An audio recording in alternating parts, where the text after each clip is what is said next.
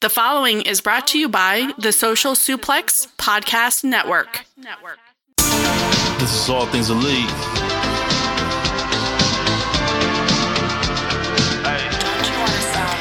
Welcome back to All Things Elite.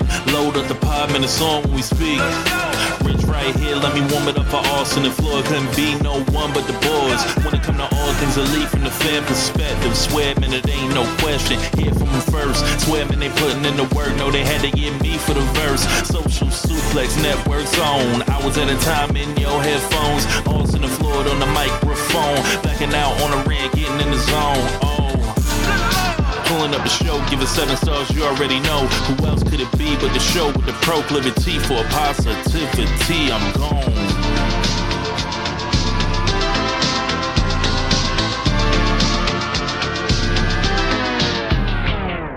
Hello, everybody. Welcome to episode 204 of Social Suplex's podcast about AEW with a proclivity for positivity. Welcome to All Things Elite. My name is Austin Szumowicz. I am the host of this lovely show. I am holding it together right now, even though I have a bit of a stomach bug that's gone around my family and literally hit every single one of my family members. So I'm holding it together. I've been sick for like a little, like close to a week now, but I'm good. I had to be on this episode of this show. I couldn't miss it. Um, but I am joined with me, as always, my good buddy and friend, Mr. Floyd Johnson Jr., my co host. My man, how are you doing? I am doing, I am stressed, and that's not a word you hear from me very often. I am stressed. Before I get into why I'm stressed, I want to start the show by wishing a very, very happy birthday to my girl, my home girl, my little sister, my other other little sister, Mr. Sydney, Mrs. Sydney Szumowicz, Yes. whose birthday was yesterday. Uh, uh, just wanted to say happy birthday. Hope you had a good one. Well, it sounds like people were sick, so It was good up until like we got home from yesterday. Today was a little bit more rough. Her actual birthday was awesome. We went to Cedar Point, rode a bunch of roller coasters. It was a blast. Okay, that's good to hear. That's what I like to hear. So, um, well, happy birthday, Miss Sydney. Hope. Uh, how old is she now? Twenty. She is turned. Yeah, no, she's I, turned 24. I'm pretty sure now. Yeah. Twenty-four. Oh my God, twenty-four. This is her Keith, Kiefer Sutherland year, or uh, her Kobe Bryant year, whichever one you want to pick. Uh, but uh, happy birthday to you. Now I get to tell my epic story of why I'm stressed. As you all know, August 27th in London, uh, the biggest wrestling show ever.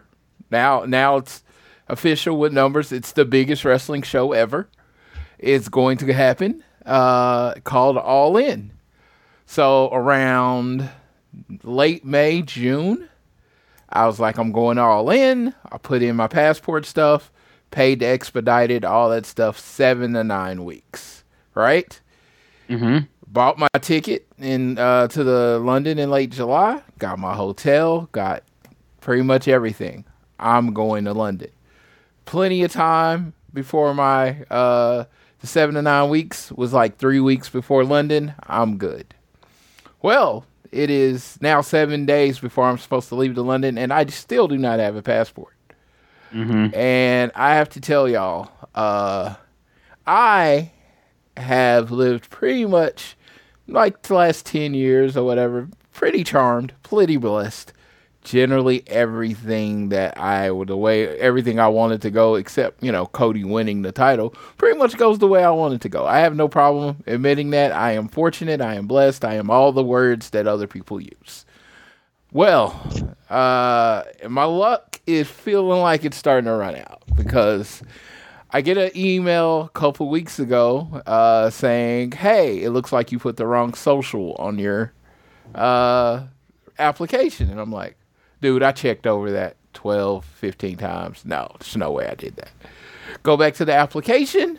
Yep, social's wrong. So, okay, got the email, printed it out, literally went to down to the post office, overnighted the correct social. They said they got it, confirmed they got it, whatever. They said, hey, you have to, you know, within 14 days of travel, you have to, if you haven't got it, call, we'll get you an appointment. So last Thursday, a week ago, I called and I was like, yes, 14 days. Haven't got it. Let's get an appointment. They like, well, no. It's not for not in 14 days. It's inside of 14 days. So you have to wait till Friday. So I called Friday and they were like, okay, we're just, we're not giving you an appointment yet. We're going to email over them and tell them to hurry up, basically. Right. Yep. So they emailed over and they said, well, it has to be within a certain amount of days. Call next Thursday. Well, I, I checked, oh my God, I checked the passport thing a hundred times today and a hundred times since then. And it got to today. I was dreading today. I didn't want to try to make an appointment. I call in, got straight through. They said, hey, we got your appointment Monday in Dallas. Woo! Yeah, super Okay. excited. So no, no, no. This you feel like, oh, I won. This is the halfway point. Well, you know, when you send in your passport, you have to send in your birth certificate, right? Mm-hmm. So I'm check doing the checklist of things I need to bring for my passport on Monday, and it says I need my birth certificate. So I called and I was like, "Well, y'all have my birth certificates. Y'all don't. I don't need to bring it. No, this is a new area that's not the one that's doing your regular information. So you have to bring a back or birth certificate. I'm like, well, you have my birth certificate. I only have one. They was like, well, you're gonna have to do something. So panic, panic ensues because I only have one birth certificate. So uh, I, I then find out hey, I'm from Missouri. I don't have to go all the way for to where I'm from, St. Louis. I just have to drive to Missouri to get my birth certificate. It's only three hours away. sucks, but I got to do it, right? Mm-hmm. So I'm filling out my application because I have to basically everything I did the first time, I have to now do again Yes. for this other place. So I have to do the application, go get the pictures made, all that stuff, right? So uh, I'm filling out the application again, and I bring up my old application, and I just kind of just going through it, you know, dude. Uh, I don't talk about it a lot. I have ADHD. I, I know it feels like everybody in the world has ADHD. I personally don't talk about mine. I, I have it. I get through the day. You you'll see the occasional you'll see typos and all that stuff because my brain kind of works faster than my typing works. So Right. it, shit happens. I get it. And but I've always been able to manage it through my life. Uh, to do a job where I have to do multiple things at the same time, so I don't get bored. It's it's beautiful. I've always been able to hang with it. I did not realize how bad actually it had got. So I go through the first application and I realize why it hadn't been done. It wasn't like one error, it was riddled with errors. Like information I know, like 100% know. Like, I think I got where I was born wrong. Like, just brain works faster than I type. I went I go through afterwards and on the information as I'm looking at it, it my brain corrects it. So I can't even proofread it because I, I would have told you if you would have asked me about my first application, I would have said I proofread it five times, and it was still so many errors. So first of all, I, I realized how bad that it got, so I will be going back to my doctor to get that taken care of. Then uh, the straw that carried the camel's back, my rock bottom as far as it. I said I'm going to fill out these applications. As soon as I fill out the application, I'm going to have my wife look at it. Different pair of eyes, tell me what I did wrong. My ADHD is so rough. It literally took me six times filling out the application before I got it done with no errors. Six. Not one, not two, six. I had to fill out the application six times. And my wife had to proofread it before I finally got it 100% done with no errors. And when I say I was shocked, and it was at this point I know where the proclivity for positivity. I generally try to keep things light. But at that point in my life, I, I kind of wanted to uh, cry at that moment. I know crying doesn't fix anything. I really do. I don't do it. But I didn't, my brain was so broken. This simple process, it's a two page application. It's like asking you your name, your address, your parents' name, stuff I know that's been drilled into me all life. Nothing's tough. But I just typo after typo after typo after typo. And it's like, oh, I did it right. So we get to the fourth time and I only missed one block. I come back the fifth time and I miss three things. And it's just like, my brain is broken. And it sucks. and it really does. And you would think I've lived with it. I am 42. I often bring up my age that I've lived with it most of my life. But, dude, I don't know if people go behind me or people cover for me or people just understand the brokenness, which is my brain. But I did not know it was that bad. And this is like a few hours ago. So this is me living. You're getting me living with it for the first time in my life. Like, my attention to detail is like, I can't. I just can't. I, I don't even know how to explain it accurately. I hope everybody's getting the gist of what I'm saying. It's just, again, I do, I have a good job. I've made a good life. And that's all with this. And it's just like applications, things that require attention to detail, not my strong suit. And not only is my strong suit, I could probably say now attention to detail is probably my weakest, my weakness. Because even when you proofread and your brain literally fixes everything that you're looking at to be what you meant it to be, mm-hmm. you can, or you can't even trust yourself to proofread it. Someone says, "Well, slow down and go over it again." No, I literally have to stop, put it away, and then come back to it later. Because if I go right after I do it, my brain's gonna just fix everything that I did. Mm-hmm and it's it sucks. So yes, for all of you that know I'm happy and Floyd does not, and Floyd does not have any problems, which I don't know where that came from, but I've heard a few people say it. I do, I do have a problem. My brain is broken, and I'm 42. wow, it's that's the whole ordeal of getting a passport. Trust me, as somebody who's done that multiple times, I understand. So, I understand exactly where you're coming from. So Monday is my shot and I filled out the information. I got everything. I'm going to Missouri tomorrow, so I'm driving three hours to Missouri to get my birth certificate.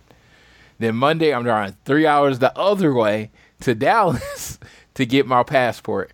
Application filled out. A lot of the same fees that I had to pay already. I get to pay again, which is yay, uh, which is stupendous.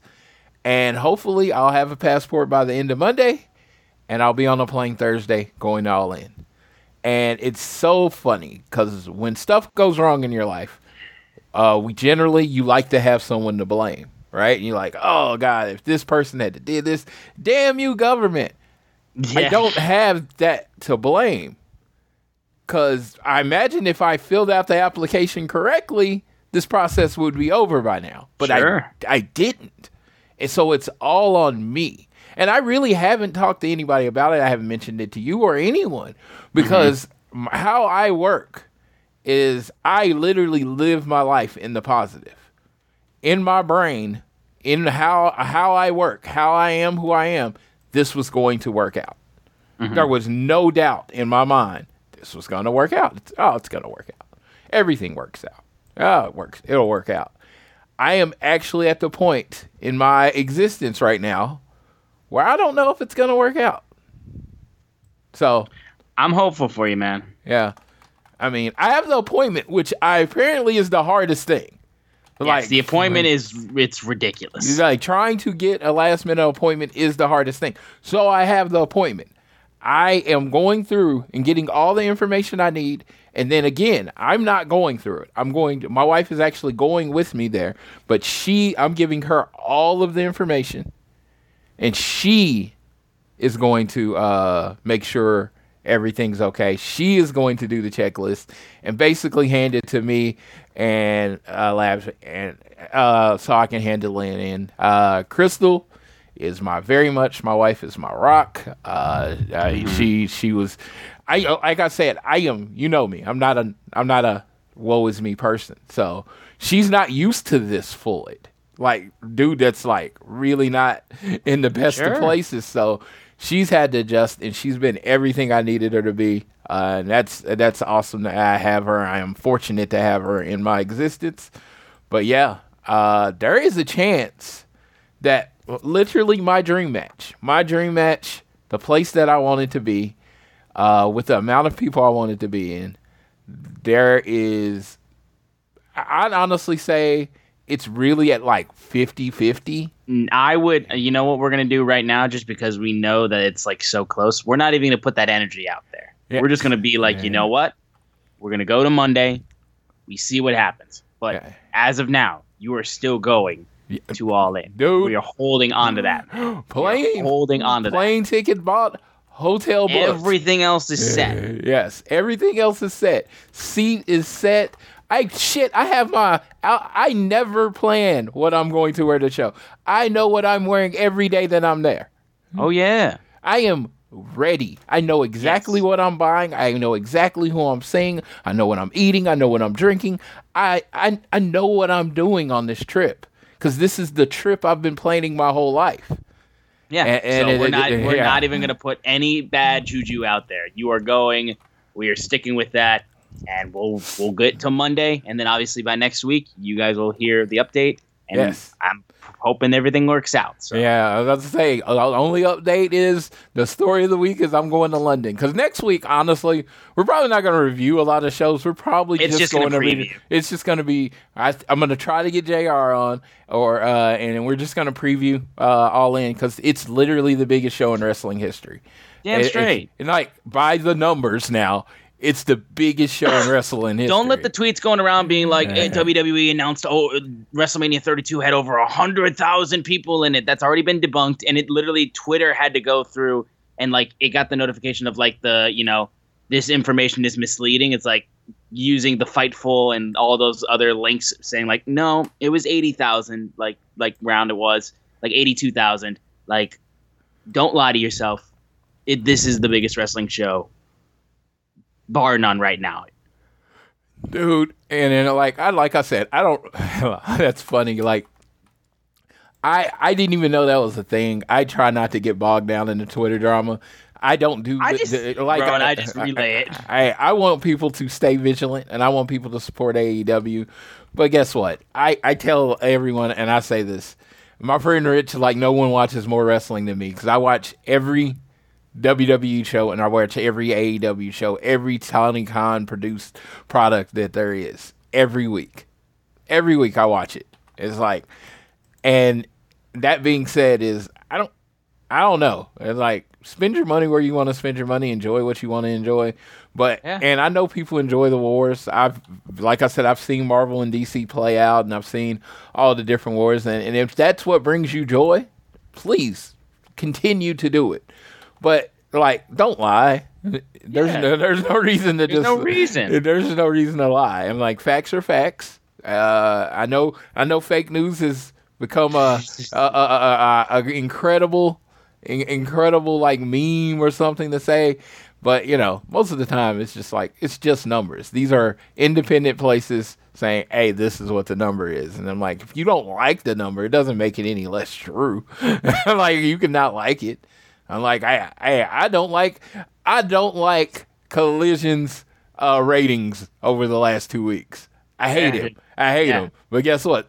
They still suck. I, I mean, I can't argue against it. They're they're, they're not good. you know, it's like people are like, well, DVR, blah blah blah. Yeah, that's great. But if they were at seven hundred thousand, now they're at four hundred thousand. That is a fact. I have no, I can't, I can't argue against a fact. It's Yeah.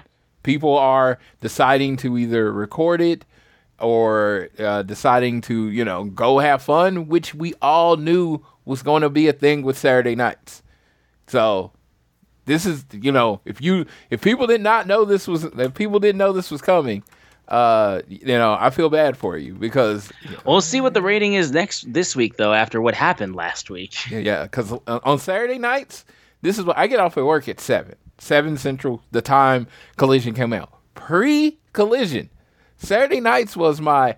I'm taking a Benadryl and a melatonin and going to sleep for like eight hours. I just went to bed. I didn't do anything on Saturday night. Now I stay up an extra two hours to watch Collision, but generally Saturday night at seven, I went to sleep. So the fact that people aren't breaking their plans and changing their lives to stay in an extra two hours on Saturday does not shock me. It, just it's a fact. It's a, I wish they did. I wish the numbers were better. They're not. It just is what it is. well, we got a lot to talk about, even more so than just the numbers of collision, because there's No, a lot to get into. I mean, yeah, no, no, no. It's like, and I, you, you saw what the news, uh, you saw what the news of the week is. So yeah, Oh, let's yeah. get to it. so yeah, we got a lot to get into. Of course, it, AEW has been in the news for a multitude of reasons, and we also just came off a fight for the Fallen's uh, Dynamite and Collision from last week. We got a lot to get into. We're on the heels of All In in less than two weeks. So before we get into everything, though, we want to make sure you guys are downloading this fine show on Google or Apple Podcasts. If you listen to us on Spotify or wherever you choose to listen to us, please give us a share with your friends, family, coworkers, whoever you wish, and be sure to subscribe so you don't miss an episode and also leave a rating and a review. All of that helps us out a ton. But an easy way for you guys to help us out is by following us on social media. We are at AT Elite, uh, AT Elite on, excuse me, we are at AT Elite Pod on Twitter. At Social Suplex make this show possible. You can check out all their other shows that they have they have on their network. I am at Austin Szumowicz, S Z U M O W I C Z, and Floyd is at Floyd Johnson Jr. And the big news of the week is what the fuck else at this point? I honestly didn't know how wrestling media was going to make it week to week at this point, but I'm glad to see, see that their paychecks have cleared since they've decided to once again milk the cash cow that is CM Punk dry. I mean, they already had, but they, they still can get a little bit more out of it because that's exactly what happened this week. Um, I'm going to go ahead and I'm going to sit back basically, and I'm going to let Floyd take over and just kind of run down like everything that's been reported on and everything like that. Basically, all I'll say on the matter is where this stemmed from was after Collision went off the air, Punk was poking fun at the Greensboro, North Carolina crowd who were pretty 50 50 booing and cheering him. Um, and there's a sign he noticed that said Greensboro is hangman country, to which he goes on a little tangent and says, Okay, well, earlier today I went to a local supermarket and figured out why they call him hangman. It's because the pegs in the toy aisle are full of hangman action figures because nobody wants to buy them. He's a peg warmer, unlike me, who moves merchandise and pops ratings and sells toys. And people go like to go around being like, "I'm the heart, I'm the soul, I'm the spirit." Well, that's objective. Well, uh, what is a fact is that these people certainly aren't the chin of AEW because the lights go out and then he starts joking around with Cash Wheeler. Like, GTS, I don't know where I'm going with this basically. And then as Dax makes a joke about a heel turn, is I believe this is what we call a heel turn. He then looks over into the crowd, staring at one guy who's just yelling at him, and he goes, "Sir, what are you so mad about? What are you so mad about?" That's become my new favorite meme, honestly, recently. But that's where this all has stemmed from. I will take a step back right now because Floyd Johnson Jr., of course, this man keeps plugged in with all of those uh, reports and stuff like that. I normally just see them on Twitter and then get fucking mad. Uh, so Floyd can go ahead and kind of give you the rundown of what has been reported on as of lately. Well, as we mentioned, details aren't my best thing, but I'm going to do the best I can. So if I say, if I credit the wrong place with the wrong piece of information, They're all running with the Eh. same shit at this point. So Uh, I honestly, what does it even matter? So f- first thing that comes from is that Punk buried Hangman, right? Again, this was this was after the show, literally a phone recording, and he never said the man wasn't a good wrestler or anything. Again, I'm not going to go into protecting CM Punk because again, I've always said they are grown men. They don't need me standing in front of them taking bullets. You know, I'll say this. He said what he said, and it's you know why it's hard for a lot of people to take because it was pretty fucking true. I went the next day because I thought about just chiming in because again, the inside of every really nice person, like really nice person that tries to be super positive and stuff, there is a troll that lives there, right? And when they see uh, when they see fire, which is when I see fire, there's two people in the world. There are people that want to throw water on the fire and take an extinguisher and try to put it out. And then there's people that want to throw gasoline on the fire. I am 80 20.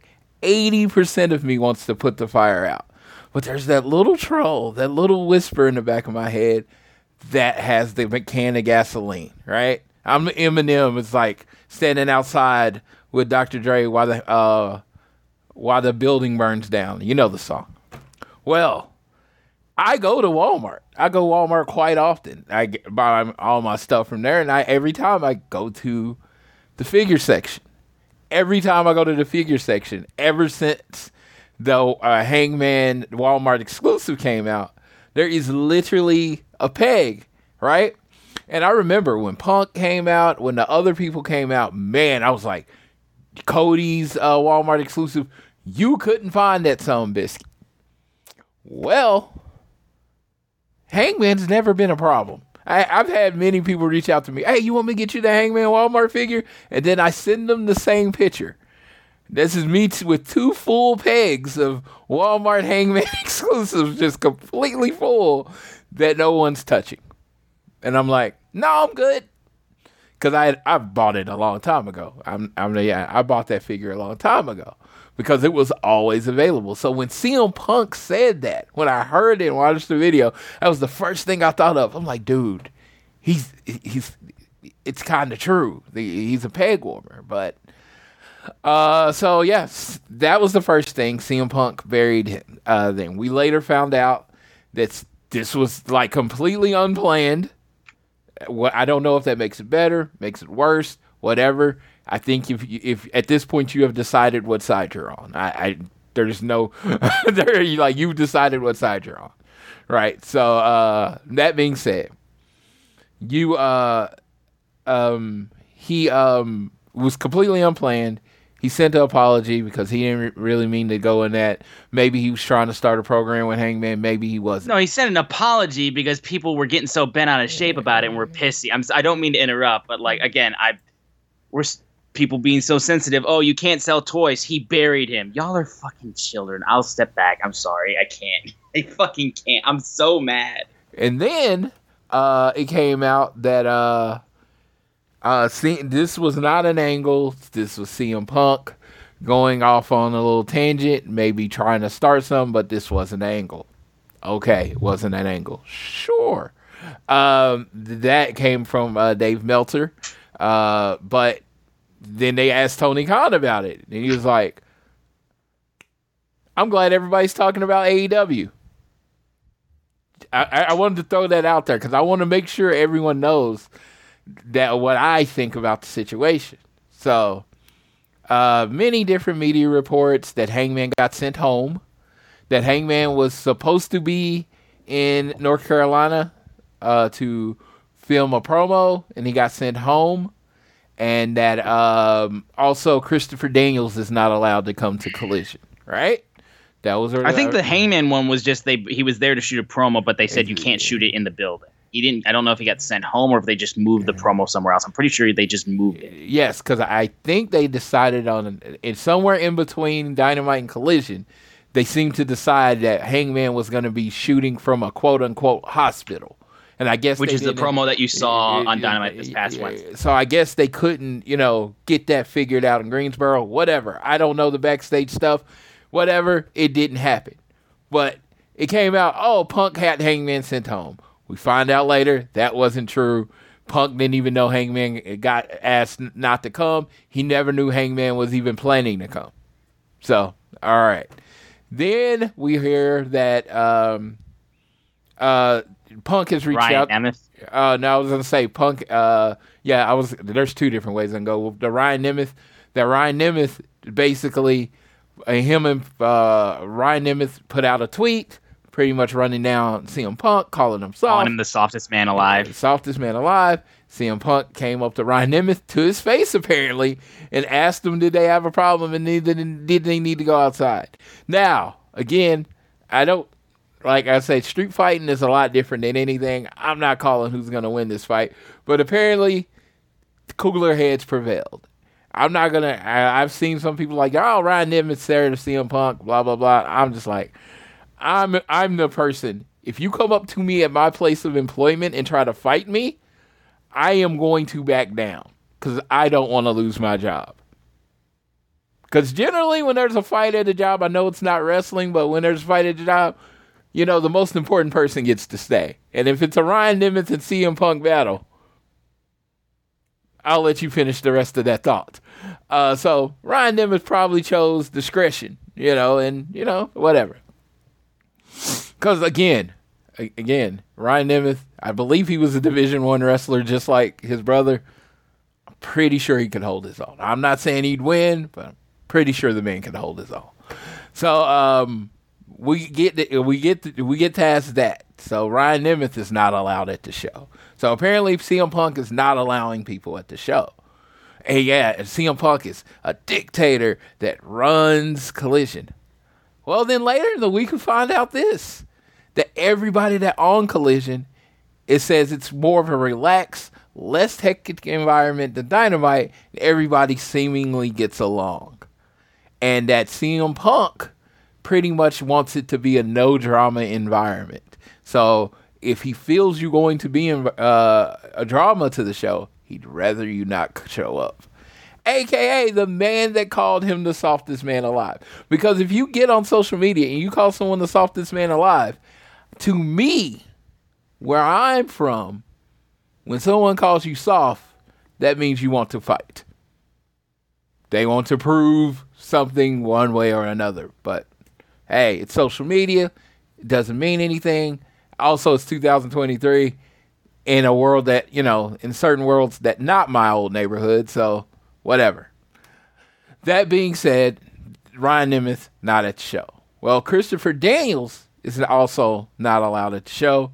We found out later that it's more uh, stemming from brawl out because um, what's his name what's CM Punk's friend name? His little Ace Steel. Ace Steel is not allowed at Collision. So because he was involved in Brawl Out, so CM Punk's like, well, if Ace Steel's not involved, Christopher Daniels was there, so he shouldn't be there. That's from this is all again media reports, speculation. CM Punk, Ace Steel, Christopher Daniels. None of the parties have directly tweeted or commented on this. This is all backstage uh, wrestling media reports. I want to to be clear on that. I am not I am not quoting wrestlers. I am quoting reports. So apparently, Christopher Daniels, the head of talent relations, is not allowed at Collision. That's neither here nor there. Um, and then, of course, CM Punk wants to work with the Young Bucks, wants to work with Kenny, blah blah blah. He's tried to meet up with the young uh, Young Bucks. They don't want anything to do with him. They were setting up a meeting to discuss what the Young Bucks and FTR were going to do going forward. Uh, FTR going going forward, according to the rumors. Again, according to the rumors, CM Punk tried to get into the room because he does run Collision, and so he's trying to get into the room, and they told him not to come because apparently the Young Bucks want nothing to do with him. All right, there we go. There we go. I think that's everything. Have I missed anything? I'm pretty sure you got most everything. Yeah, okay. Because like I said, attention to detail is not my thing. That's everything that's not reported. So I'm going to give my very quick thoughts on it, and then I'm going to mute myself and let Austin do what he do. So my very quick thoughts on it is this is wrestling workplace drama that we shouldn't see. That's it. I like wrestling. I like tuning in on Wednesday and tuning in on Saturday and watching wrestling. I like when drama leads to matches and leads to belie- uh, like believability. Uh, if you want to use shoot shooting and all this shit to build a match, go for it. I'm all about that. That uh, uh, yeah, but the rest of the stuff that seems to be driving away part of your audience, we need to somehow get rid of that. If CM Punk's the head of that, uh, he needs to get out in front of it. Again, there seems to be a tone to me that the wrestling media does not like CM Punk. So it's either one thing they don't they collectively don't like CM Punk or CM Punk's a dick. Which honestly, they're not mutually exclusive. Which, you know, again, he could be a dick. I don't care. You know, I just want to watch wrestling. I want them to put on good matches. My last point is Hangman needs Punk. Hangman, in my opinion, and in opinions too of sword sites that went out there, and I was saying this last week, he seems directionless now. He has seemed to be relegated back to Hangman and the Young Bucks bitch. The side act. Your young boy. He's not the main eventer. he was presented for in year one and year two in AEW. He is not that. I know he beat Jon Moxley earlier this year, but it does not feel he doesn't feel like the hangman. He doesn't feel like the drinking out cowboy that came out and just buckshot lariat people and went on about his business. He feels less than what he was. So that being said, I think real life personal drama, personal feuds, build storylines, helps build wrestlers. I think a feud with uh, CM Punk, where I believe he would have to come out on top, could get him back on the right path, get him back in the main event, setting up for a challenge with MJF or whoever the world champion is going forward. Uh, so I think they should take this drama and use it in wrestling, but that's always my take. My take is boring at this point. Use real life drama for wrestling. Yes. When X Pac came to WWE, and I know this is forever ago, and he was like, I came back to WWE and Kevin Scott Hall would be here with me if they weren't locked down. Not 17, 18 year old brain thought that was the realest shit I ever heard, and all I wanted to do was watch more wrestling. And I'm just like, and I like living in that world. So, yes, mm-hmm. make me believe that real life drama is real. And make me believe that Hangman actually wants to fight, fight CM Punk. Go out there, throw some potatoes, and at the end of the match, both of them have black eyes. Man, that's what gets me going. That's what I like in my wrestling. Not everybody's going to agree with me. Absolutely not. I, I don't expect you to. But I, my, the, I wouldn't say the peak of my fandom because I'm actually living in the peak of my fandom. But the peak of my younger fandom was the Attitude Era WCW WWE War. And it was beautiful because it was just so much real life uh, drawn into wrestling. You didn't know what was real. You didn't know what was fake. It's beautiful. So I believe we should just use everything that has happened to make good rivalries. Now I will mute Austin and I will listen to you get pissed off. The only other thing I will add, I did forget one thing, was that there was a report from Fightful saying that uh, Jack Perry and Punk had an argument over a planned spot uh, for Jack Perry to use legit glass for a backstage segment, to which Punk took issue with, basically being like, you know, why would we do that? That just seems like unsafe and unnecessary. That to me, I think is a nothing burger. I think that's just a conversation of like what like should be done, and you can have disagreements, and that's fine. I, that to me was a nothing burger, and that was just a, a, an add on to once again the media the media milk train that is CM Punk.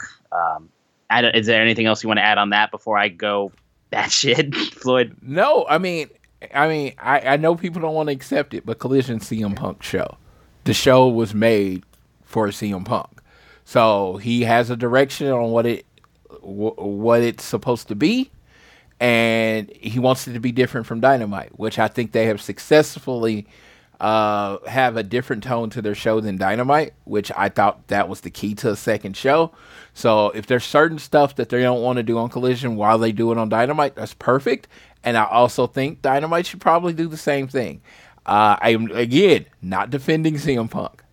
I don't know if the dude's a dick or not. He he probably is. Like all of us, we can be nice, we can be a dick, we can be a whole bunch of things because the human condition is that we can be a whole bunch of things on the spectrum. We're not all just one thing. So there you go. Okay.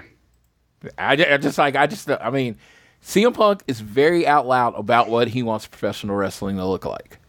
He's very upfront about it. He doesn't hide what he wants professional wrestling to look like. Dax doesn't either and other I mean other people, the Young Bucks don't. No one hides what they want professional wrestling to look like. He actually has the power to kind of dictate on his show what professional wrestling looks like. Sorry? I mean, I mean, is that? I think that some people want to apologize, want him to apologize for for having a preference. So yes, I'm sorry. CM Punk has a preference. Okay, so y'all may have remembered at the top of the show, I told you I've been fighting a bit of a stomach bug. I've been I've been relatively kind of like sick or whatnot. Not as sick as I am with y'all motherfuckers. Whether it be the wrestling media or whether it be wrestling fans. Like I hate some of y'all sometimes. This is ridiculous that we're doing this whole shabacle again. First, going back to the a- after the show thing that Punk did.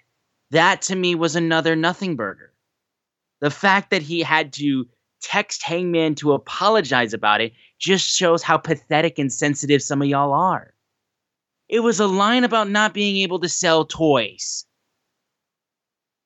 That's how we're like, that's how, that's considered a shoot. That's considered burying. That's considered that. Grow the fuck up, some of y'all. For real. This is ridiculous. Like, do you want to dive into the deeper meanings of it? Sure. But at the end of the day, you look at that and I see that as Punk sees a, a sign in the crowd and hears the crowd not cheering for him. He's like, okay, I'm going to play off with this and I'm going to fuck with these people, basically. And it worked and it got people talking about him relentlessly. You played yourself. In regards to the thing about Hangman not being backstage uh, for Collision and being told to do his promo outside of that, and Punk side literally saying, "Look, we didn't even know that was a thing." Again, y'all are just going on about that stuff, but the Floyd, what Floyd said was true. Hangman is just basically considered an elite lackey now, speaking for the Bucks, backing up the Bucks, backing up Kenny. That was the great thing about Hangman's anxious millennial cowboy thing was when he was away from the elite and he was doing his own thing and he had a little bit of a side thing going on with the Dark Order and it felt real and it felt honest and it was great. It's the best thing that Hangman has done in his entire AEW run. It's what led to him being AEW World Champion. Now he just feels like he's floating in a like elite purgatory right now, where he's just going to be a part of elite matches, and he doesn't have a storyline that just focuses on him or like his stuff. That's why I have said this Punk versus C- this C- Punk versus Hangman thing and this Punk versus the Elite thing is inevitably where we are all going to go. I don't care if the Bucks refuse to talk to him or whatnot. This is the road we're going down eventually, and y'all are going to be like dragged kicking and screaming at this point while getting paid a lot of money to do so because otherwise you don't bring CM Punk regardless. You don't bring him back regardless. If this isn't where we're eventually building towards, I still stand by that. The Ryan Nemeth situation. You called him soft and he called you out about it. He got up in your face like, Do we have a problem? Was it wrong to do it at work? I'm not going to say why or not. I honestly don't care because, again, backstage stuff I'm not privy to, so it's none of my business. But you called him soft and he called you out about it. This is a man that is not shy about saying what's on his mind and getting pissed off at people when they want to say shit about him. Talk shit, okay, I'll talk right back. Let's have a conversation. Is there a problem? The sending people, that's the last thing. The sending people away from collision, basically being like, you can't be on collision. The Christopher Daniels thing, you are the head of talent relations. I don't know why you wouldn't be backstage at every AEW show. That to me, I don't even understand why that is a possibility, but we'll move past it. Regardless, like regardless if it's CD, if it's Matt Hardy, if it's Ryan Nemeth, whoever the hell it's being reported is being sent away from Collision, you know who can stop all of that from happening? Tony Khan. CM Punk does not own AEW. This is Tony Khan's company. If Punk was like, I don't want him backstage at Collision, TK could be like, well, we brought him for to Collision to do stuff, so he's going to do stuff whether you like it or not, because we have brought him here to do things, whether it be Ring of Honor tapings, whether it be just to work backstage, whatever the case may be. TK can stop all that. He doesn't seem keen to, though. Because the last thing I would mention, and I wanted to hold on to it, was the reports about when Punk first came back at the at the second coming, at the first episode of Collision in the United Center. It was reported that when he walked into the backstage area and Tony Khan saw him, he was chanting CM Punk. That's r- rumored and reported, but if that's true, dog, even I'm not like that. Calm the hell down. You're the boss and the owner of this company. You can't be like that. Because I'm fair enough to admit, I people have problems with this man. Not everybody is cool with him. I'm So just gonna you to- say I'm gonna say this, just a small interruption.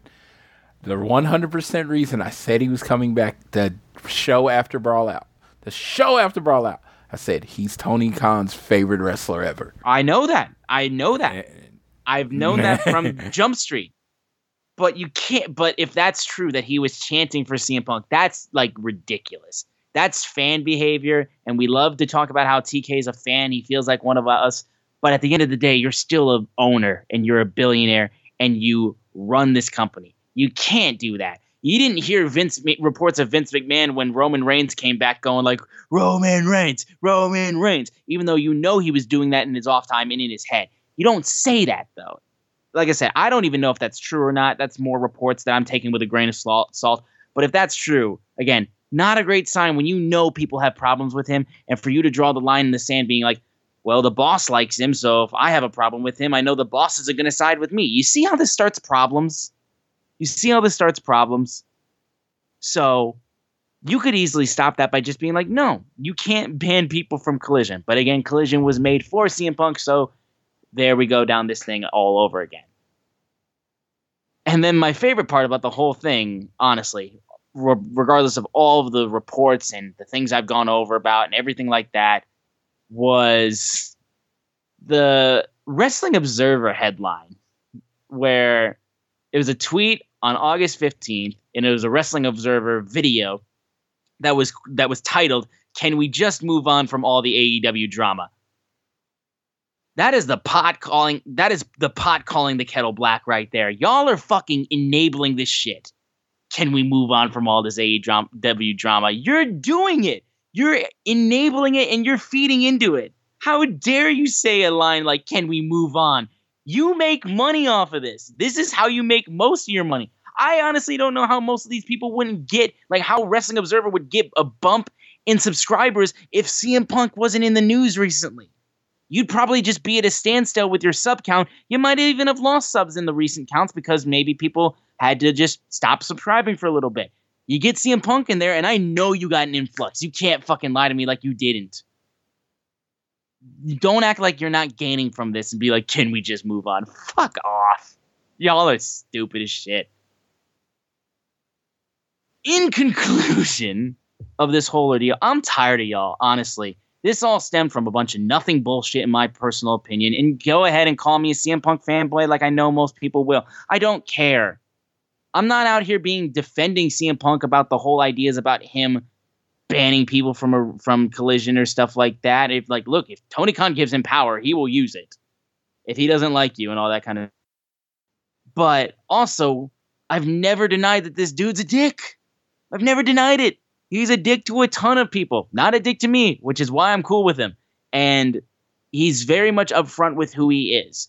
And you can't just dance around back behind him and not have him find out about it and then be all shocked and agazed when he comes up and he confronts you on shit. The whole thing about possibly CD being banned, and he's like, well, he was involved in Brawl Out, and Ace Steel isn't allowed backstage, which I've even heard reports saying that Ace Steel was allowed backstage, and he was allowed to do stuff with Punk, and he was doing stuff back with Punk backstage. I've read stuff like that too. So, like, can we get our story straight? this is just ridiculous to me. And it's you knew it was going to go down this route when he was brought back because y'all just hate this man, and you just can't get over the fact that he's still here. And we talked about Collision's ratings being bad. Collision this past week was a one match show. And you know who's a big part about that match? CM Punk. There's a reason why this man is here, and there's a reason why he does the things he does. I just can't stand the way y'all talk about this shit and then just be all aghast when this man does what you know he's going to do. You poke the bear and you got mad that he bit you. Don't poke the bear. It's that simple. Very, very honest to God, simple truth. I hate the way that this shit constantly gets brought up, and I hate the fact that y'all are all aghast about the way that he acts about this shit. It's just so pathetic and it pisses me off more than anything else in the world. CM Punk is better. Is better than a lot of the guys on there. And also, wrestling is better when CM Punk is in it. Straight up, that collision show would have been a absolute skip if it wasn't for that trios titles match that was in the main event. And there was a ton of other people that were in that match that also contributed to it, even some more so than CM Punk. I get that. I'm not trying to be like that guy. If you don't like CM Punk. I'm never going to convince you otherwise. And I don't want to convince you to like CM Punk. It's not my job. It's not what I care to do. But you know what this guy is about. And yet some of y'all just like to play dumb. Like you don't know what this guy is about. That simple. I'm I'm I'm, like I'm just gonna keep rambling at this point, honestly. But like, yeah, yeah. I was, I was actually stepping in there because I, I, I was gonna say you feel like you're punched out at this point. I'm just yeah. fucking tired. I'm fed up and I'm tired. Yeah, you're like Clubber Lang and like round six. You're just round five. I forgot what round it was. You, you, I believe it was only like three rounds. Yeah, it wasn't because, a very yeah. long fight. But no, that, that was one of the mm. shortest Rocky fights. Actually, yeah, you were punched out. You're punched out there. So. Yes. But, but y'all, uh, y'all are fucking pathetic. Stop fucking running this shit into the ground and then being all aghast that CM Punk's getting pissed off. No. Hey, all I gotta say, don't come at Austin's boy. And it's funny because my boys catch strays all the time. FTR catch strays. Did like CM Punk will say shit, and people will run down Dax and Cash, and I'm just like, as J- Jackie said it, she sent me that one. Was like, why you say fuck me for? like that uh 50 cent thing. Yeah, the 50 like, cent thing. Yeah, yeah, yeah, because it's like Dax and Cash over there. They're laughing. They're there. They're his boys. So, of course, he's they're going to catch daggers. Of course, anything CM Punk Sunk says or does, that means FTR agrees with him. I'm going to tell you something shocking. I have two, they're my two probably closest friends in the world at this point in my life are my friend Jason and JR. JR and me have it's been like a rocket ship as far as how we become friends so tight so quickly. Uh, I talk to them more than anything. Me and my my wife I, I honestly says most of the time that me and JR sound like we're more married than I sound married to her cuz all me and JR do on the phone is argue. We hardly agree on anything. But we're still friends he's still my brother. you see how that works? Just because he's my brother doesn't mean I believe everything he says is right. he doesn't believe everything I say is right. Now, am I going to come out against him publicly? No. I'm going to pull him to the side and say, hey, I didn't necessarily agree with that. And then we're going to have our conversation to the side. But front facing, I'm going to have my boys back. If you don't think people really exist like that in the world, I think you're fooling yourself. I don't think Cash and Dax, I like I don't know. I've never heard them say any differently on a podcast or anything like that. Again, I'm just a fan. But I'm going to say, I'm just talking real life. Friends disagree with each other and still have each other's back. I feel like to be my friend, that is literally one of the first rules. Okay, yeah, disagree with me. You could think I'm wrong. You could think I'm stupid. We settle that and talk about that behind closed doors. In front of people, you got my back until the end. That is the only, that is like the only way to be friends, in my opinion. Yeah. So so, so, if you think Dax is like, oh yeah, get Hangman, I don't think Dax and Cash have any problem with Hangman. I really don't. I just don't. I'm not sure. No. I don't know, eh, but I, I just don't think they do. No, but again, I'm all I'm saying is eh. again the whole idea of bringing CM Punk back is that you're doing this feud. You're doing CMFTR versus the Elite. You're bringing back the feud between CM Punk and Hangman. And if you're not, then you're wasting money. People don't understand this thing called the long game. It's like they think, oh, if they didn't come back straight with CM Punk, CMFTR, and Young Bucks, then it's never going to happen. No, they want you to think they there's nothing yet. They want you to forget about it, and then they're gonna hit you with it hard. You don't, hey, it's like the trump card in the game. You don't play it when expected. You play it when you can slam down the card and say, You set, motherfucker. If anybody y'all play spades, y'all know what I'm talking about. If you don't, sorry. But you're set. Got you. Got that ass. Get get off the table. You know, that's what you do. You don't use the trick play when everyone knows the trick play is coming. Yes. So in so in conclusion, Punk didn't send Hangman away. That was a whole bunch of nothing just to refilm a promo that was supposed to be filmed outside of a goddamn like like hospital. So why would he film it backstage in Collision at Collision anyway? That doesn't make sense for that kind of promo. So there's that. The whole Ryan Nemeth thing, you call somebody a soft coward or whatnot, you call someone the softest man alive, you're gonna get somebody coming up to your face like, do we have a problem? That's what happens. This isn't Twitter. You say shit about somebody, they're going to come up in your face and be like, what's the problem? People are so con- uh, conditioned with Twitter and saying whatever the hell they want with no consequences. Here's the consequence you got a guy in your face being like, what's the fucking problem? Okay? It's 2023. You don't live on the internet when you work at a company like AEW. There is actual workplace conditions. None of y'all are, and these people aren't 12. They're not in high school. Okay? You know, he's moving people away from uh, like all that. You can't come to collision with all these guys. These guys aren't people that are making money on the show. So, like, what's the fucking thing right now? If it was like he's not allowing big stars to be there, okay, I understand. These are people who weren't doing anything anyway. No disrespect, but they weren't doing anything. So, what is the fucking problem? And then for y'all to be like, why can't, why are we talking about AEW drama? Why can't this stuff stop? And you're feeding into it, y'all fuck off with that bullshit. I want to know that you know the reason we talked about it so long is the shows were kind of okay this week. Honestly, the reason why I was okay with going a little bit more long and I honestly didn't stop myself when I felt myself rambling a little bit more was the fact that this week in AEW in general, it was a little it, bit light. It, there was there, it was shows to get to all in. I mean, yeah, there there's Announce nothing. matches, get to all in. I'm not going back and watching any of this stuff a year from now. Uh, like these are episodes that no one's ever going to talk about except for one thing on Dynamite. That uh, yeah, And one thing that happened after Collision. correct. So let's let's talk about some wrestling. Let's talk Uh, about some wrestling that- before that- that I was- absolutely have my head explode. Yes, that was a fun uh, little while. I hope y'all all hung with, hanged with us. Now, if you want to hear about some wrestling, here we go. We'll get back to positivity, man. I'm sorry. Uh, Like no, I said, no, this shit, it's been months this- of this. It's I don't been- do this often. Even in the show notes, I'm going to say this is the time stamp where we stop talking about Yes. in case, in case I apologize if I bothered somebody. else. I really in don't. case people want point. to uh, skip Floyd might it. Floyd, Floyd might even edit some of my stuff out at this point because I went on for a bit. But like, I'm sorry. This has been like seven months of this shit, and I'm tired. dude, and we're not we're nowhere near the end.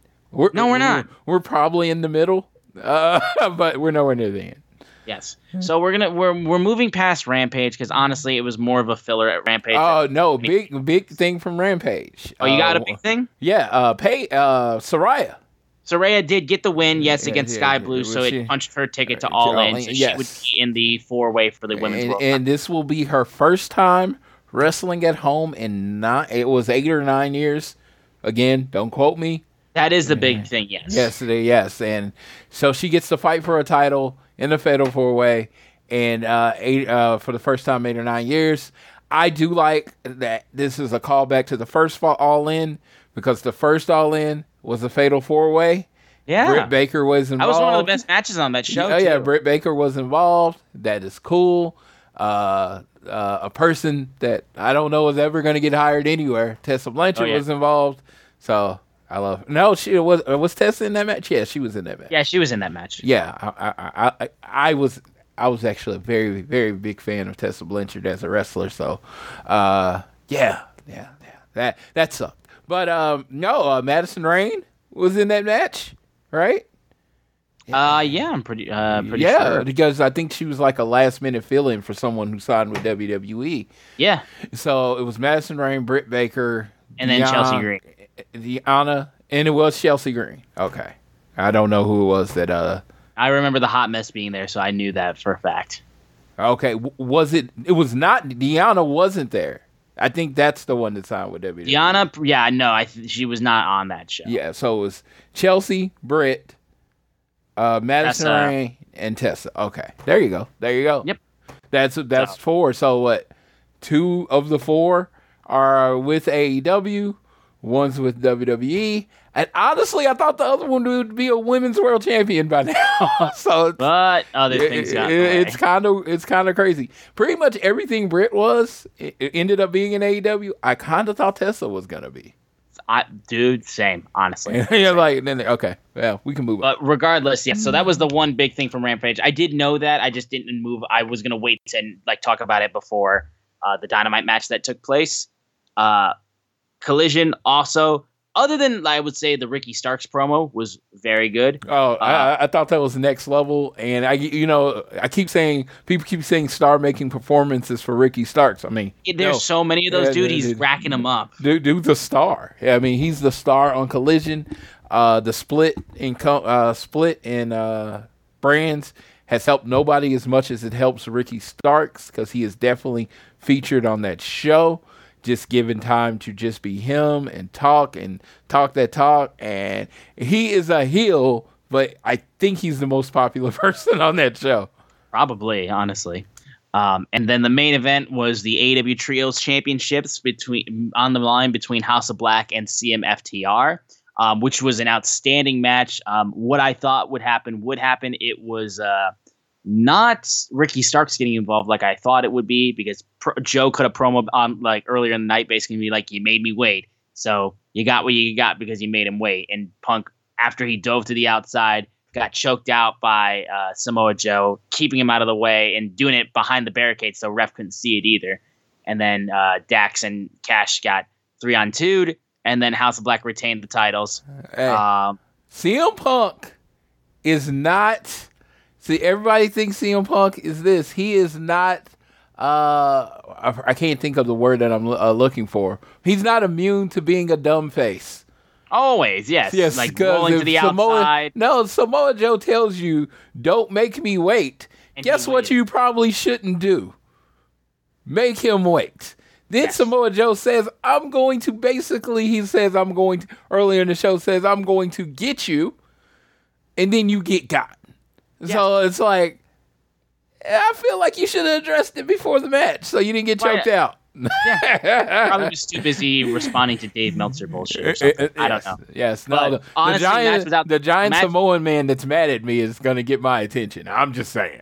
Yeah, that yeah, that's the main thing I focus on, as opposed to somebody who's writing mean things on Twitter.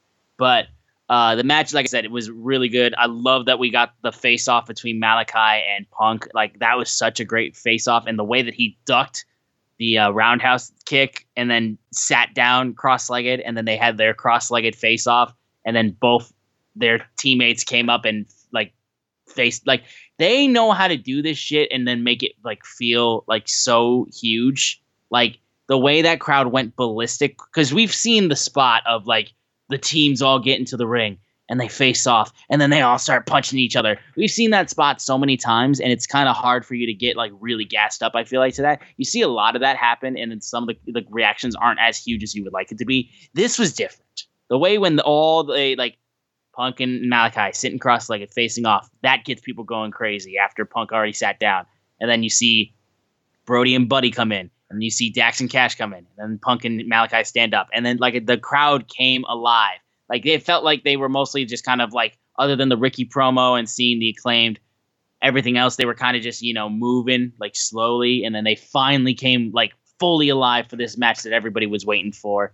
Um, and yeah, no, it was just outstanding, really good match. I would say match of the night, obviously for Collision and Cash and Dax, dude, they rock it out of the park. And uh, we're Dax was stamping up to Brody like big time too in that match, which I love. And also Punk got mad because he's like, "Don't chop me," and they chopped him. So you know, This, this simple. First of all, I uh, I know wrestlers might not make as much money as we all think they make, but they have to be paid well for me to be chopped by Brody. Uh, Brody absolutely. That dude doesn't. Man, he's just uh, a gigantic dude.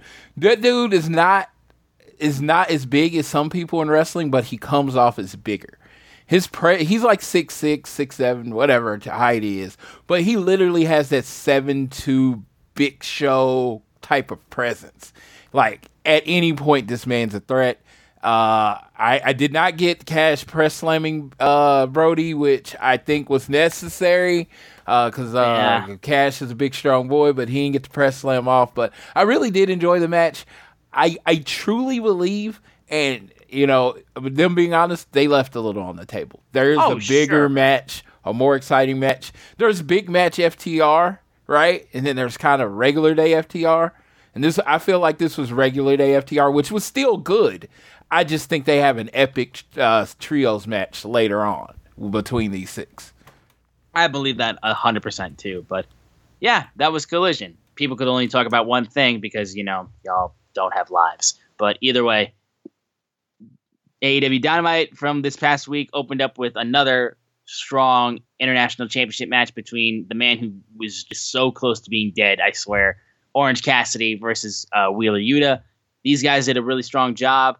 Um, was not one of the best uh, matches that we've gotten from uh, like OC's incredible run with the uh, international championship, but it was still very, very good. Um, the way that they just traded back and forth, I felt like uh, um, it was it was a strong match, and again, it continues to shine a light on how good the international championship run of Orange Cassidy has been. And then after uh, Yuta tried to go for the uh, seatbelt, uh, Orange rolls him up and held holds on to uh, his pockets, gets the win, pins him. Claudio immediately jumps in and starts jumping him alongside of uh, Jon Moxley. Also, would mention too, it was really cool when um, Orange Cassidy stared right in Moxley's face and hit the paradigm shift, which I loved. Best friends then come out to even the odds. Then the Lucha Bros come out and they start trying to even up the odds as well. Um, however, as Moxley proceeds to try to get out of there as lo- alongside Claudio, they grab steel chairs and they're about to go in. And Eddie Kingston, back from Japan, back from the G1, comes back and outstanding pop and then starts brawling with Claudio. Everything breaks down. And then he gets on a mic and Eddie says, All in, us boys and whoever else you can find against you guys in a stadium stampede match. Which, holy shit. First of all, this I believe will be the first stadium stampede match that they've done where it's already in a stadium. So that's going to be interesting to see how they do that. Um, I feel like it'll where, be kind of like where, where, the crowd is in the stadium with them. Right? That's what I'm saying. Yeah, yes. yeah. Okay. Yeah.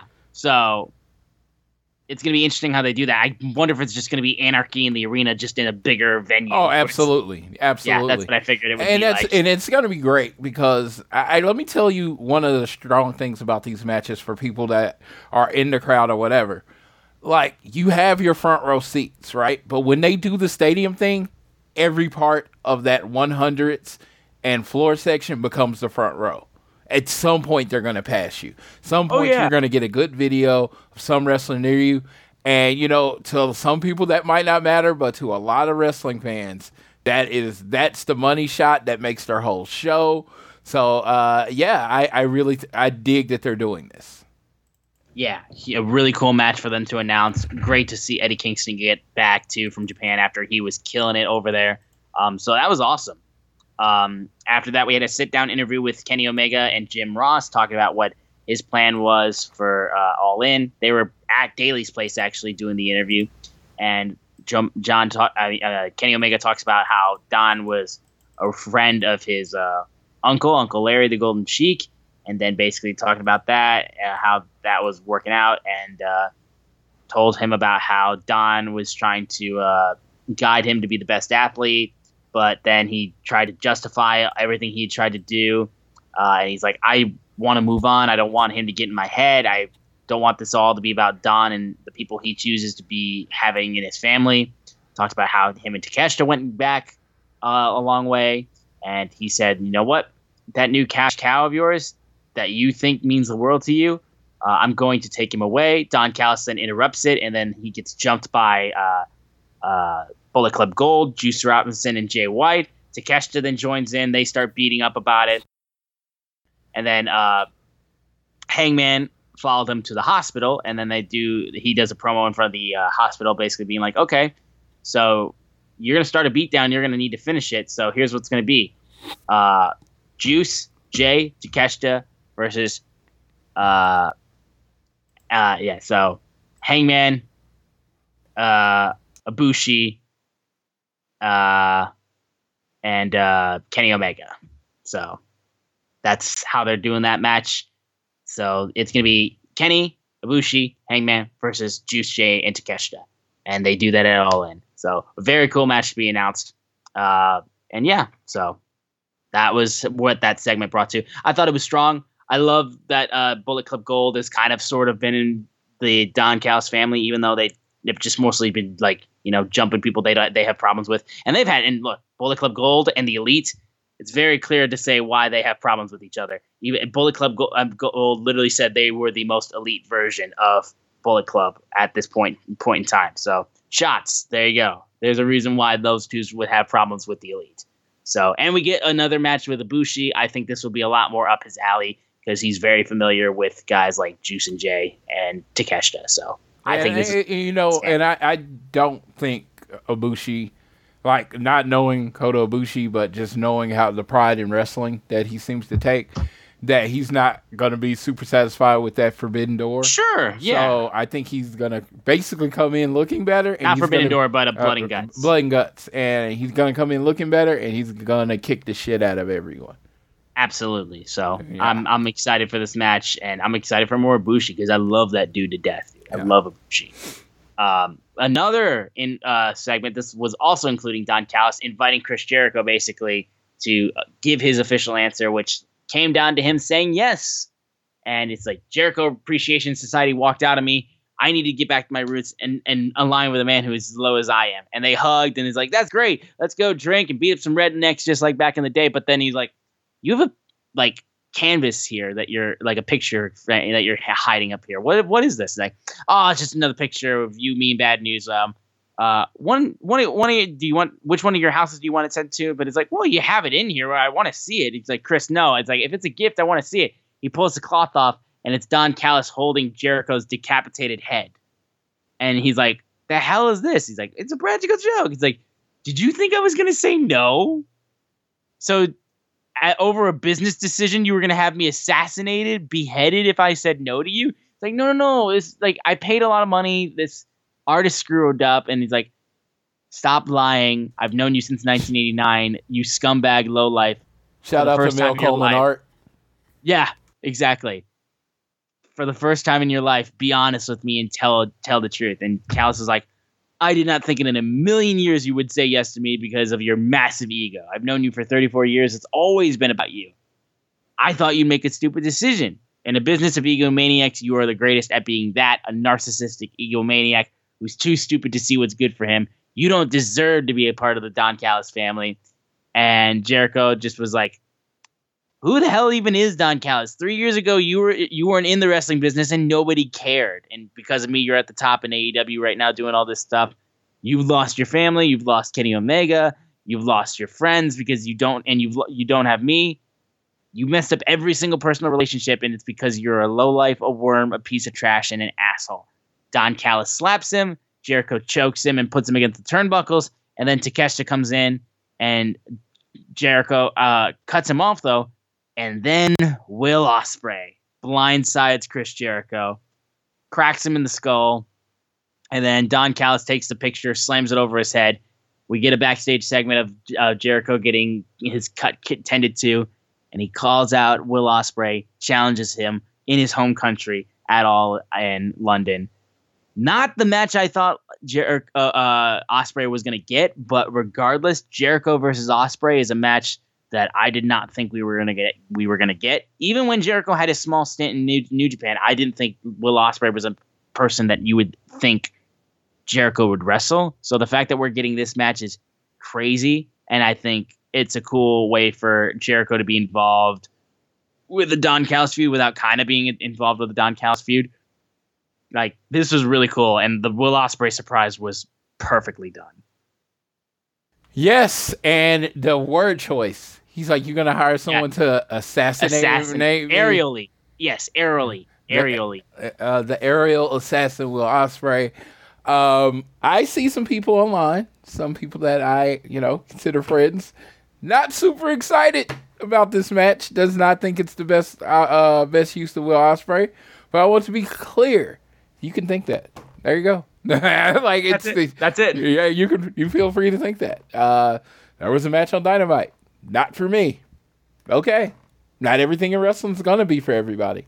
That's Oh, we're gonna have to say that about a match later on this show. yeah, that's what I was gonna say, and it's just not everything is gonna be for everybody.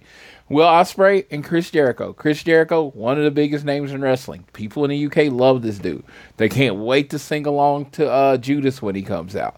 Eh, Will Ospreay, UK born, you- uh, dude changed the name of the United States Championship in uh, New Japan, put a flag on it, made it the UK title. This is the child of uh, the UK, and there is no way he shouldn't be on uh, this show. This is the biggest show in wrestling history in the UK. Will Ospreay has to be on it. I mean, dude, i- if Davey Boy was still alive, I'd be like, he needs to be on it. Like, dude, they should have like a battle royal doing zero hour, and like every active British star that's not signed with a major company should be in it. They should. Every British wrestler should be able to say I was there. I and it's one of those things. I know people don't like this. I think they should find a way to get everybody in AEW on this show some way. I know Oh, it's not possible, but like when they're doing the Stadium Stampede, they should have different cameos of people in the back because this show, as we get towards to it, it's not about any wrestler. It's not about a main eventer. This is about AEW. This is a celebration of pro wrestling. Oh yeah, Yeah. for sure. Darby Allin and Nick Wayne versus Gates of Agony was next. This was a solid enough match, you know, the little guys versus the big guys, um, and it was a pretty solid match, I would say. The biggest thing, though, honestly, was when uh, Swerve uh, was about to go jump uh, uh, Darby Allin and Nick Wayne, and then that's when Sting shows up on the Nah. Titantron, Not just Sting, but not just Sting. Joker Sting. Oh yeah, I I told you I saw a little bit of the Joker coming into his uh his his uh face paint again, He did. and now we just started him seeing him act like uh Joker Sting again, and oh, it was so good. He's He- like, I'm directing movies. yes, and the star of his movie. Prince Nana. Okay, now I, I, again, I consider myself tied in. The nine and eleven thing. What was that about? I think it's just literally like he forgot about it. Honestly, Okay, because I thought it's like somebody was mentioning it might mean something, and I didn't. Uh, uh, my if uh, it did, my it went over my head. So Yes, uh, uh, my maybe favorite- people smarter than me know. my favorite wrestling groups. Uh, I guess it might be like a Joker reference, like you didn't even know what day it is or whatever. I don't know. My favorite wrestling groups have been kind of been anti-punk lately, so I have not been into my favorite wrestling groups a lot. So uh, I, I wanted Very to ask, tiresome. but yeah, I wanted to ask, but I didn't get. I didn't want to hear. And apparently, being anti-punk means you're anti-FTR, even though they weren't even involved with the whole ordeal. It's uh, the same shit I've been talking. Yeah, uh, again, we don't need to address that again, but CMFTR till I die. Like Yes. literally, if you hate CMFTR, you will hate everything I'm wearing in the UK because Pretty much. everything is pink and black. And I, and I just hate y'all. So you know All- all- all mutual. All pink and black, everything. like, like No. seriously, Represent, brother. Represent. dude, But no, Dude, I got a pink polo to go out in. I don't. Hell let's go. let's go. But yeah, so St- Joker Sting is literally like you know, being like you got better have eyes in the back of your head, and because we have a coffin match in Wembley Stadium, red blood cells are already moving, and he goes, "It's showtime," and like the fucking grin on his face and the smirk, like he's like gigging it up, and it's so funny. Screams at Nana and he runs away. He's like, Nana, come on, Nana. It's so funny. Like Dude. that was the best part about this entire thing was just Joker Sting being Joker Sting because he like when he gets to do that, like he goes all in, no part, pun intended, and just has the most fun with it. It's honestly so entertaining. I believe the first time I saw Sting wrestle was 1985. A lot of years before you were born. Let's not say the exact number. Uh, in 38 years later, the year 2023, this dude's about to be in a casket match in literally the biggest show in wrestling history. What? Where, wh- where does this happen? With literally, I don't even think I don't even think Darby's half his age at this point. I think I don't- I, I think don't. Sting is more than twice Darby's age. I think Swerve might be the young, uh, old, uh, like closest to him, maybe AR Fox, and they're still probably thirty years younger than him. so this is shit is crazy. I just honestly sometimes when people are thinking about this show, I'm like, okay, Chris Jericho when he was in WCW was never the star of that show, right? Sting was the franchise of that show. These they represent different generations of WCW. They're both going to be on this show, you know, and it's just like you I, I want people to think about it as more than just a wrestling show because at this point this is a cultural phenom- uh, phenomenon as far as UK and just pro wrestling in general. I mean, I, I'm going to talk about this more, and I'm probably going to say too much about it, but I just don't understand if people understand how big of a deal this is. Yeah. This is not WWE. They have literally beat the largest WrestleMania ever. They've sold more tickets than that. I don't care how much the tickets cost. I don't care any of your uh, any of your other reasons to argue. I'm just saying the biggest wrestling show ever is not a WWE show. It's seriously crazy. And you know, again, and like- this is crazy. This is not a brag. This is not a shot at WWE. WWE's worth billions of dollars. Come on. Th- th- They've won this race 50 times over at this point. It's just that, guess what? Tony Khan, AEW goes out of business in a year, which of course it won't. I don't think it will anyway.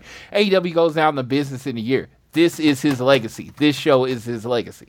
This show is the, the Young Bucks legacy. The Elite legacy is this show. They people were questioning literally five years ago. We are almost like two weeks from five years ago at All In. People were questioning whether they could put ten thousand people in a building. They're about to put eighty thousand people in a stadium. yeah. Like so, if you have a problem with the elite, I know I joke. You have a problem with elite. You have a problem with pro wrestling. For real. Like I said, it's ne- it's never it's it's you can't deny the work that these guys have done to literally change the landscape of what the pro wrestling business looks like right now. It was a monopoly for the longest time. Everyone else, like I said, Ring, Ring of Honor, New Japan, Impact, like it was all fun, but it's like none of y'all were an alternative. Like you, it was just insider stuff for people who cared more about wrestling outside of WWE and just knew about more. yeah. But WWE, when you thought pro wrestling, you thought WWE. Now there's literally a second company that's about to sell out one of the biggest stadiums in the world. Yeah. You can put them in like your Wrestling Observer Hall of Fame just on this. Yes. They could have never had a five star match ever, and you could have put them just on this. You want to talk about impact on professional wrestling? I would say maybe Hogan is probably the only, uh, as far as wrestlers, that has had more of an impact on my life as a professional wrestling fan than the elite at this point. Yeah. So again, you can't deny it. So it's it's huge, and I'm so gassed about it, and it's going to be insane how the whole show shapes out. But we then had the next segment between uh, MJF and Adam Cole. The the video segment was them going to Outback Steakhouse to try to scout out the uh, Aussie Open, uh, and that was very funny. And also, Hank, uh, MJF getting a new thing over, which is a kangaroo kick, and he they proceeded. I don't know who did you know who the guy was that they uh, that they got uh, ca- caught to do the double clothesline to in the uh, video. I, I I couldn't I didn't know if that was someone specific or if that was just some random guy. Oh, that was Charlie from BTE. That's, That's what I thought. Yeah. Yes. Uh, yeah, I that's Charlie remember. from I, BTE. he he looked familiar. And I was like, there, "There's a name to it. I can't put it there." I don't know if it's current, but when I used to watch the Ethan show, him and Jamie Hayter, that's her her boyfriend. But that's again when I used to watch the show, and they said it on the show. So this is not me breaking any wrestling news. So they're not together. I, I, I- you know I don't care. I just was watching the show about toys, and they happened to say it. and I remembered it. there you go. So the, there's that, and then they proceed to like distract him and then hit him into a uh, kiddie pool with the double clothesline. Uh, it was very very funny. And then they proceeded to cut a promo talking about how the importance of this match, but then also getting a little bit of time to uh, like could throw some slight barbs at each other, like uh, in this promo segment. Yeah, Uh, uh, I, I just want to let everybody know Tony Khan's a terrible actor, which was hilarious. No, it was terrible. Yeah, Yeah, the, when they were like, when they were like, we're we're gonna we're, we get called into Tony Khan's office. Like, it's no, no, dude, No, and he was doing the yelling thing, and I I was laughing. you didn't buy it for a second. It was it was beautiful, and I love it. Uh, again, uh, Tony Khan being a bad actor has always been the uh, focus the, uh, the focus of my all this has been a work from the beginning thing. I know I'm not gonna go into it again, but uh, yeah, yeah, the dude's not good, No. and I love it. I love it. I love it. He's one of us, and he, he's a wrestler. He's a super wrestling nerd with a shit ton of money. That's what he is, and I love that about him. Yeah.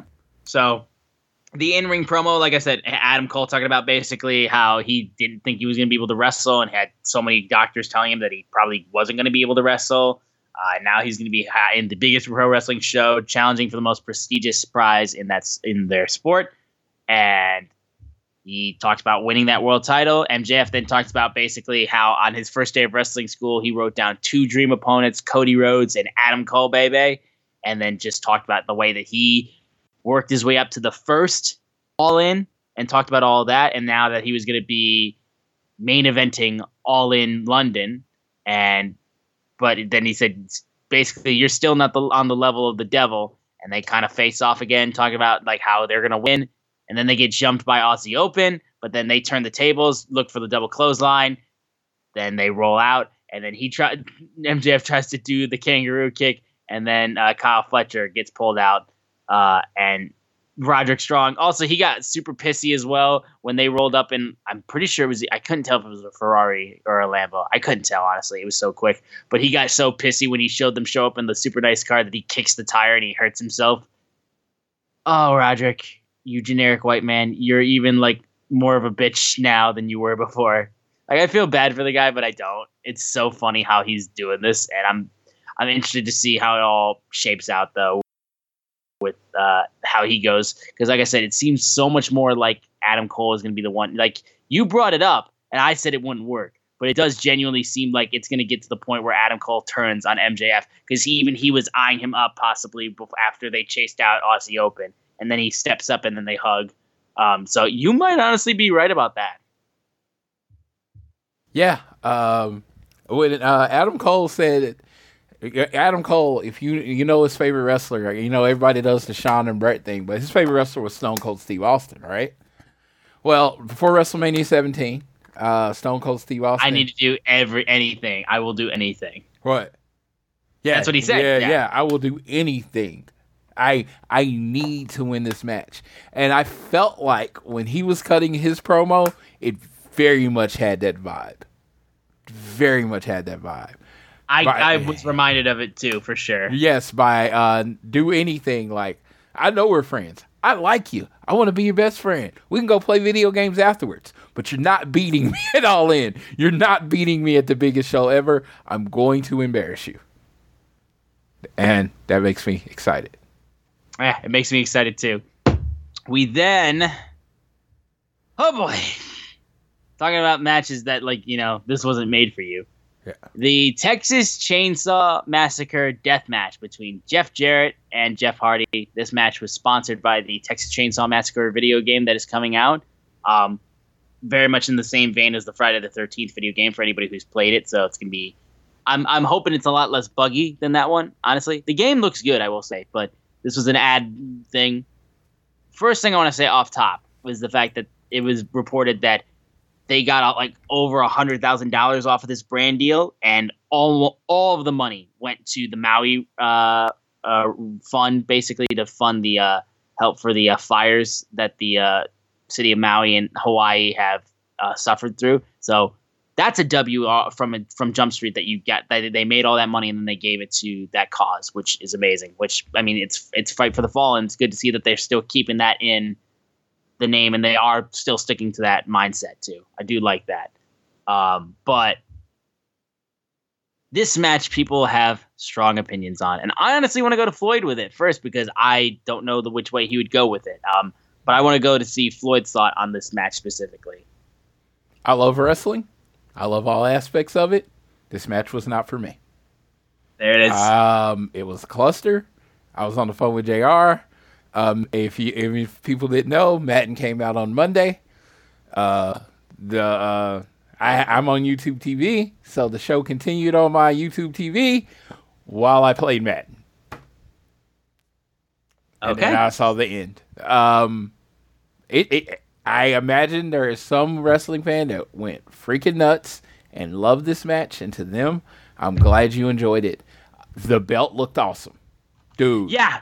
dude, dude. If I was into horror movies at all, Oh yeah. sign No, me up Texas, for that. Si- Texas. Chainsaw Massacre isn't one of my favorite series in, in horror movies, but I mean, like, dude, for a match that got thrown together in like a week, the fact that they got a belt made for it and it had Leatherface on it, that's just cool off jump. I, I, I got to tell you, it made me want to go in a call to get a Patrick Mahomes belt made with the, the hair and the headband and Chief stuff all everywhere. I'm not, but like, you know, my my, my, my finger started itching because that's the first thing I saw. And I was like, oh my God, a, pro, a Patrick Mahomes head silhouette on there as a thing. Oh my God, with every time he's won the MVP. But I'll wait to the end of his career to get that done. But yeah, Oh, there that, that- no, but I am not into horror movies. Don't like them. Not my thing. Uh, yeah, yeah, I like to sleep, and unfortunately, I have overactive imagination. And horror movies jack with that thing like crazy. So uh, this match was fun. I liked Satnam Singh in uh, for a certain group of people. I'm not saying for for me. Uh, I liked Satnam Singh in the uh, overalls. And it was funny because I think it was like last week or before I was saying how we need to really get away from the cluster death matches on AEW Dynamite for a week. And then it was like they just gave me the middle finger and upped it by 10. Yeah. Yeah. So here, here's here's the cou- the couple things I will say about this match. One, I do think there was actually a slight genuine uh, interest to do some references to the the movie itself because I would like to believe I th- I like it's been a while since I've seen the movie, but I believe the outfits from uh you know Jay Lethal and all those guys. I think they were a lot of them were trying to represent the Sawyer family. I think, if I'm not mistaken, I didn't see anything that's explicit like a chop top uh, uh like cosplay or anything like that but I think there was a genuine interest to try to at least like reference the movie a little bit. Um, I loved Jeff Hardy's like mask and his face paint looked amazing. His Leatherface outfit, I thought that was genuinely so cool. Um, and yes, this match was very stupid, very silly, dumb wrestling nonsense. Um, and I know the first thing that everybody jumped to with the whole ordeal, I knew they would too, because like when it was announced, I knew this was the first thing. They were going to compare this with the zombie match, uh, where they wh- what was the name, what was the name of the movie they even promoted? I can't even remember what the goddamn movie was, but it was the zombie match with the Miz and uh, John Morrison and all those guys, uh, and Damian Priest. Army of the Dead. Army of the Dead, yes. So yeah. So I knew- Yeah. I knew that was the thing that people were going to jump to. That I, wasn't even honestly the first thing I thought of when I thought of this happening. The first thing I thought of was when Chucky was on WCW. yeah. That was the first thing that Dude. came to my mind. Dude, let me tell you, RoboCop wrestled a match in WCW. I remember out. that. Yeah, um, you know, um, me and JR watched a Halloween Havoc with uh, Triple Cage, the extra, not the one that was in Ready Rumble, but they did one on the show where it was the Alliance, the Red ha- Hulkamania versus Hulk Hogan and Macho Man, and they had to go down the three tires and it turned into clusterfuck.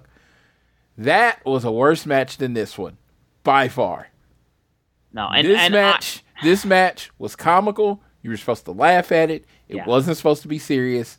You weren't supposed to, you know, this wasn't for the title. It was outside of storyline. It was for an imaginary belt that we didn't even know exist until after the end of the match. You Yeah. either liked it or you didn't. It- it no, and really again, I, I, I, like- w- and I wouldn't even, and like I said, I wouldn't even uh, compare it to, uh, like I said, the zombie match was the one everyone went to. The zombie match had no redeeming qualities to it whatsoever. Yeah. This, honestly, more so to me, was like the Jackass match from WrestleMania with Sami Zayn and Johnny Knoxville. That's what that reminded me of. A match that honestly had some fun spots into it, but if you aren't, but if you aren't into this, you aren't going to be into it at all. Yeah, Like it's the same mindset. Like obviously, if you don't like any of those gimmicky, like stupid, like like oh we're promoting something and it's got a whole bunch of dumb gags in it and stuff like that, you're never gonna like any of these matches. And I get it. Like I said, some of them transcend it where nobody likes it. See the zombie match, like I said. I compare this significantly more to the Jackass match. yeah. So it's stupid fun. If you're in the right mood for it, it can be entertaining, and it had fun spots into it. Like I said, I will always take a guitar spot. I think the guitar being slammed into people's heads is one of the best like weapon spots. It's just so well used. Even though I feel bad for the guitar because I'm a music guy, but it was honestly like I said, I thought it was fine for what it was. Have you ever The seen fact this? that it, the fact the fact that it also still donated money to the Maui uh, uh like fire incidents gives you an at least comfort of like well something good came out of this match so at least there is a reason for it for it to exist. you ever seen the episodes of a TV show where the person sleeps and then the whole episode is them having a nightmare and then they wake up and that really wasn't a part of the show. It was just, you know, it was just an episode, right? Yeah. That's what this match was a Jeff Jarrett fever dream in the middle of the show. And now we can move on to regular wrestling. Exactly. Exactly. But either way, we had the qualifier match between Britt Baker and, and the Bunny. Uh, fine enough match. Uh, the thing people kept freaking out about was that in picture in picture, Penelope Ford literally licked Britt Baker, and I was like, "You can't be doing that, dude. The internet's gonna hold on to that for months. Like, what are you doing?" But it was very funny, I will say. Um, but Britt gets the victory, punches her ticket. So a girl who was also announced on the first All In, she is also going to be at uh, All In London. Very cool to see. So that match is now set: Saraya versus Hikaru Shida versus Britt Baker versus. Oh my God! Why am I blanking on the last one? Shit. Who's the last one? So Britt Baker. Britt Baker, Toni Car- Storm, Toni Storm, Toni yeah, Storm. she got the Yeah. bye. That's I why was you're. gonna say yeah. She. yeah, that's why I forgot because she got the bye. That's Yeah. right. I love Toni Storm though. Um, but yeah, so that was cool. Max Caster and Anthony Bowens were gonna have a match. Uh, I did love. I will mention from Collision how they were gonna go scissor me, uh, and then uh, proceeded to not have Daddy Ass to scissor, which is very sweet. And then the uh, House of Black came out and jumped him, and then took Billy Gunn's boots. So I just wanted to mention that real quick before we got to the main event. But thoughts on the women's match, and then just the uh, House of Black going after the acclaimed yet again. Uh, let's see. Women's a match. Uh, I thought it was. I thought it was really good. Uh, just I, I just thought it was uh, done well. Uh, Britt and Penelope had worked a lot together, and you could kind of tell because everything just looked a lot smoother. Uh, now yeah, Britt and the Bunny had worked a lot together, so everything looked smooth. Yeah. Penelope uh, played her part, and I loved them. And it was just so funny. They came out in their horror gimmicks, and it's like, why weren't you in the why wasn't you in the Texas the chainsaw match? That's all I could think when I saw that. Uh, and um, let's see, what else am I thinking? Um, what was the other match? Uh, it wasn't even a match; it uh, was just the acclaimed coming out and then getting jumped by the House of Black. My eyes rolled so hard. I, I- the acclaimed fighting. I don't know who else is even there. The acclaimed fighting the House of Black and fight, or coming to Billy Gunn doing his return. I might be a stick in the mud. It does nothing for me. Like Uh, Them stealing the boots was the biggest thing that I was like, okay, so we're gonna get this kind of finished, and I like Yeah. gives me confident Yes. comfort in knowing No. Billy Gunn is coming back. I think the House of Black has done a lot to leg- to, like legitimize and make these trios titles something that matter. They are the dominant trio in AEW right now, and that's what the belts mean. They lose to the acclaim. I feel like all that work kind of goes away. it like I said, it doesn't really make much sense to me, honestly, because like I said, it just doesn't. Like I, I love the acclaim, but it just I feel like there's a like I would like I wanted I knew it wasn't gonna happen, but at the end of the day, I thought we were building to the trios titles being won by CMFTR and then them fighting over the elite for it, and then the elite win the trios titles back. I figured. That's what I thought we were eventually getting to at some point, but maybe I'm maybe I'm wrong. I don't know. But moving over to the main event, Young Bucks versus the Guns, brothers versus brothers. Good, very good Young Bucks match. These guys just continue like to absolutely tear it up in what they do with tag team wrestling. Um, and they were able to actually they actually cheated to get the win too because as the Guns tried to use uh, their other teammate to get leverage on a roll up, Young Bucks fought out of it, and then they did the exact same thing. And they were able to get the leverage to get the pin. Then Juice Robinson and Jay White come out, continue attacking the elite, uh, thanks to uh, the help from, like mentioned, from Don Callis. They're looking like they're going to trap Matt Jackson's arm and injure it into a chair. And then FTR comes out. They clean house. They chase him off. And then the Bucks and FTR cooperate as Dax and Cash tease hitting the Shatter Machine, but then don't do it and then hold their titles facing off against the Bucks. So you're not getting your shit slinging, I will say, from FTR and the Young Bucks. Like we all kind of wanted, but again, they haven't turned heel or anything like that, so you kind of knew you weren't going to get that. But you wanted another element, I felt like, from this match instead of just more respectful tag team wrestling. Yeah, I like me some respectful tag team wrestling. I like that the story is just one versus two. But I think if you're going to do this right, something big is going to have to come out of the match. And I don't know what that is, but some big is going to have to come out of that match where it's going to have to be somebody not doing the right thing. You know what I mean? So, Yeah. right now, it looks like FTR is kind of being built as being hotter than the Young Bucks right now. So, that match is going to be it's going to be crazy. Uh Oh yeah. I, I am trying my best in my own life to temper my expectations for that match. It's not gonna happen. I feel like though. Yeah, yeah. I, I, it's just like when y'all hear the review next week. Yeah, it will. I doubt it will show any of that me being tempered at all. I'm gonna probably be nuts. Yeah. So that was dynamite. Uh, best part was when Leatherface came out. Anyways, uh, that was AEW Dynamite in this week of AEW. Apologies for making most of it me screaming at people about CM Punk. But what else did you expect from me, honestly, after this week? If you didn't expect that, I honestly don't think you know me though. Um, but yeah, current all-in card right now as we stand. I think it looks solid. I you obviously want it to feel bigger, like kind of how the first when they announced the first uh, Forbidden Door card, how that card felt like massive, even before like before people got hurt or sick and they couldn't perform on the show. I still think we're pretty solid at where we're at right now. If we add in Punk versus Joe, which hasn't officially been announced, but you know you're gonna get. Um, but for somebody who's going to the show, at least your levels of excitement seeing this card and like how you're feeling looking towards it. Dude, my level of excitement on a scale of one to ten is fourteen. I'm not even saying level on four to ten, but go ahead. Yeah. It's 14. It was 10 when you announced the Bucks versus FTR. Oh, yeah. Uh, no, it was 10 at that point. Then I get fucking Sting, one of my childhood favorite wrestlers, in a casket match with Darby Allin, who is my favorite wrestler, my favorite singles wrestler in AEW currently. Uh, you know, CM Punk, you know, argue. Argue with yourself. I don't care which one. They're like one and one A, whatever. Uh, then you got that. Then you got this MJF and Adam Cole match built in a way I've literally never seen a match built before. This build has been so intriguing because I am always like, we need something new in wrestling. And the build to MJF and Adam Cole is something completely unique. Yes. You get a 20 year rivalry in CM Punk and Samoa Joe. I never got to see any of those matches live when I was younger, so I get to see it on this big stage. I mean, this is a match that was done in a bingo hall, now being done in a stadium. If if that's not enough story for you, I don't know what el- uh, know what else does. Shout out to the original uh All In with the amazing trio match with Kenny Omega, Hangman, and Kota Ibushi. Yes. Kota Ibushi was in the trio in the main event of that show.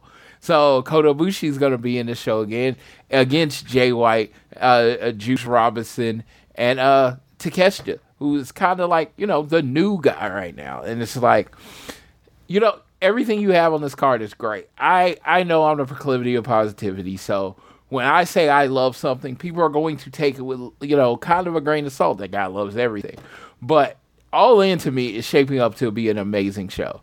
Uh, you know, some it's gonna be some people's cup of tea. It's not gonna be some people's cup of tea. They have hit every note on this show.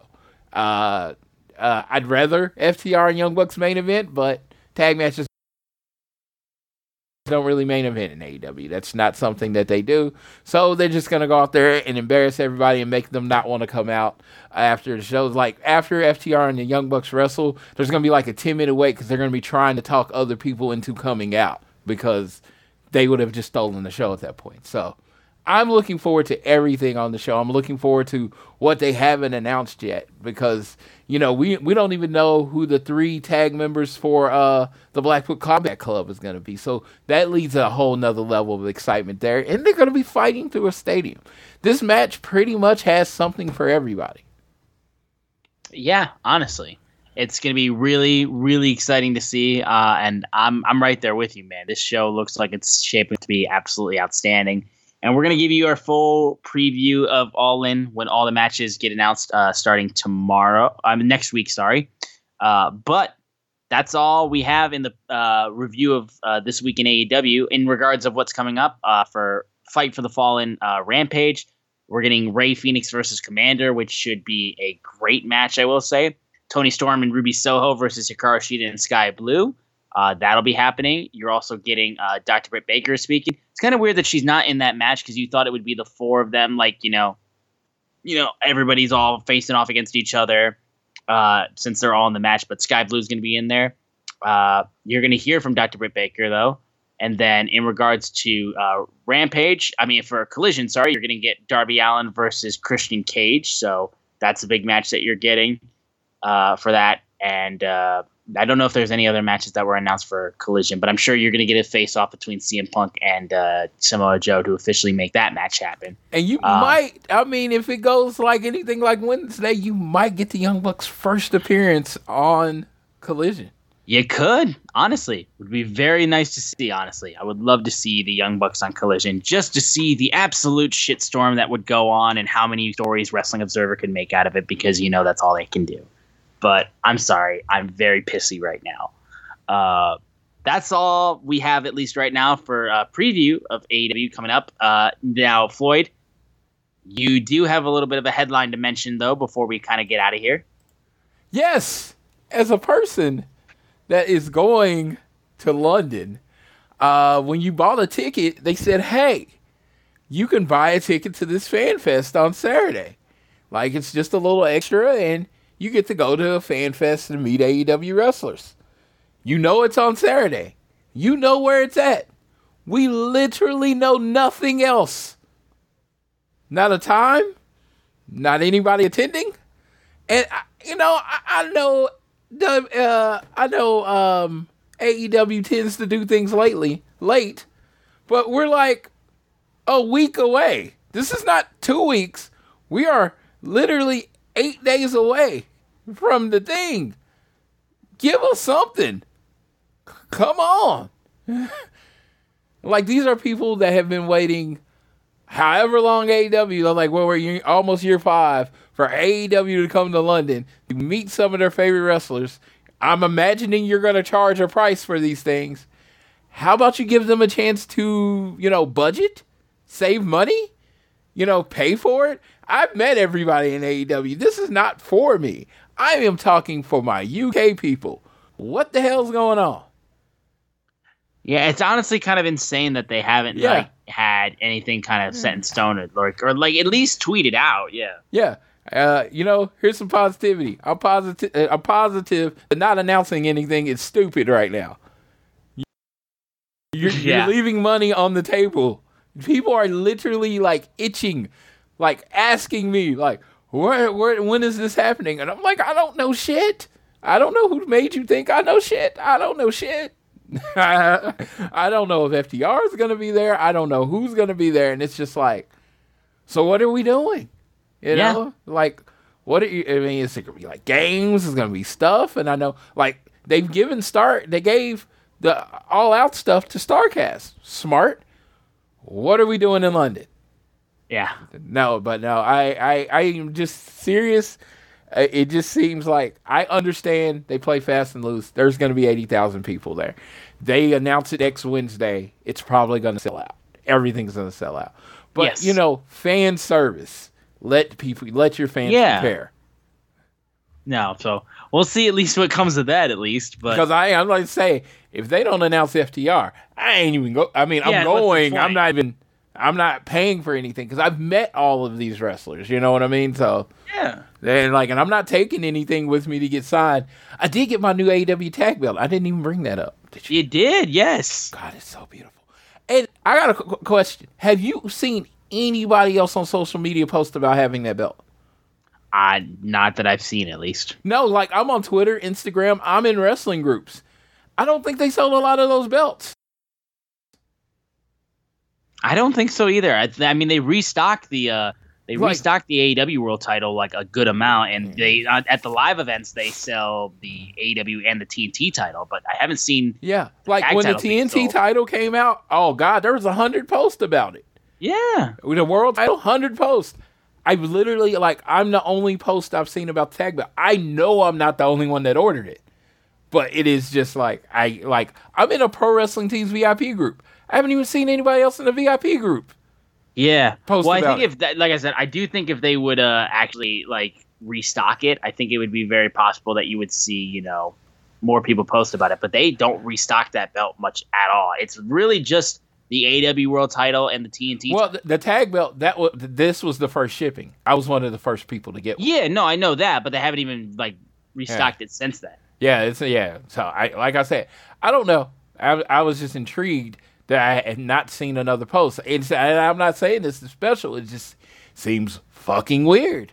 It You is know, odd, it- yeah. it- I mean, it is a, such a cool belt design, though. No, I, I I love it. Uh, I I sent Tash a message about it, and he was like, "Bring it the next time." Yes, and that is the pretty much. The Have you gotten your FTR belts yet? Oh no, no. Uh, so I'll tell you this about the FTR belt. I call. I was like, "Oh, I have the rest of your money for the belt because I kind of paid half down. I was going to pay half later." And he's like, and I was trying to ask him how to pay him, and he's like, "Yeah, don't worry about it." That made me think I'm probably not getting the belt for a while. Right, because it's not like that urgent. If it's not that urgent for him to get, someone is trying to give him money, and he's like, "Ah," that means the belt's not going to be ready. Fair enough. Because if he had the belts ready, he'd be like, "Hey, where's my money? Where's For sure. where- where's Since my it's about money?" to show, hey, belt's about to show up at your house. Where's my money? No, I came to him, and it was just like, "Ah, don't worry about it." And I was like, "Okay, I won't worry about it. I'm going all out. I'm going all in and all out." Uh, but it's going to be funny because he's going to be like, it's going to come to like November first. He's like, "Hey, dude, why haven't you paid me?" I tried. You wouldn't let me. Hey, I tried. like shit, shit done came up since then, brother. Real. No, the, the belt looks great. I still, like I said, eventually I'm gonna get the AW. I have this. This see, this is how stupid I am. I have the uh the custom, like you know, the nameplate for CM Punk. Like I just have the nameplate. I don't have the belt, but I just have the nameplate. Yes, I want to. I do. I have the blank nameplate, and I really, I, I really want to get the Jay Briscoe one done, so it could be like the FTR ones. Uh, we'll see. I, I like. I. It's kind of one of those things. One of those weird things. I want to ask. Is it okay if I do this? Because it just seems like you know. Sure. I just want my belt to look like their belt. It's not me trying Right. to. You would think that they'd get to a point, though. Obviously, it is different since it's just strictly done through pro wrestling tees. You would think they'd get to a point where you can make custom nameplates. Yeah, yeah. So no, but you can just like go to like I can go to engraver around here and Oh, have sure, it knocked out. But uh, But you think you would think sh- like Shop AEW Pro Wrestling Tees would do that too. yeah. So well, we'll see. But We will see though. But I think that'll do it though for this episode of All Things Elite. Guys, thank you so much for tuning in every single week, and thank you for putting up for my pissy ass because I'm just, I'm st- like I'm still hot. Like sorry, Oh, it's yeah. it's been it's a fresh wound for me, and I'm very tired of this bullshit, and I would like to move on from it honestly. But that's regardless, and that's besides the point. I don't care anymore. Uh, thank you guys again so much for tuning in. I really do appreciate it. Floyd and I love you guys tune in every single week. You guys mean the world to us. We love it, and we we love you guys tuning in. It means the world that we get to do this podcast, and it's so much fun. Please continue to download this fine show on Google or Apple Podcasts, and if you listen to us on Spotify or wherever you choose to listen to us, give us a share with your friends, family, coworkers, whoever you wish. You can leave a rating and a review, and you can also leave uh, uh, uh, you can even, you can also subscribe to this podcast as- also, so you don't miss a single episode of it. That helps us out the most. We are at AT Elite Pod on Twitter at Social Suplex are the guys that make this show possible. Check out all the other shows they have on their network. I am at Austin Szumowicz, S Z U M O W I C Z. Floyd is at Floyd Johnson Jr. And I will kindly go sulk into the corner and scream about how much I hate wrestling fans and I hate wrestling media and everyone is so stupid and everything like that. I will go sulk and then I'll also probably see my mentions get blown up about people hating me, but that's fine. I really don't care. And Floyd, the true proclivity of positivity, he can take us home on this episode of All Things Elite. I ask everyone that listens to the show for their positive thoughts and prayers to you, whoever you, uh, whatever deity that you pray to. If you don't pray to a deity, just give me positive vibes. As yeah, I need a lot of things to go my way. uh, a lot of things to go my way before next week. So hopefully that's done. I keep hoping and praying that I wake up in the morning and I have an email saying that my original passport is on the way or something like that. Uh, but like I said, with the amount of errors in it, I don't know how they're gonna give me one on that one.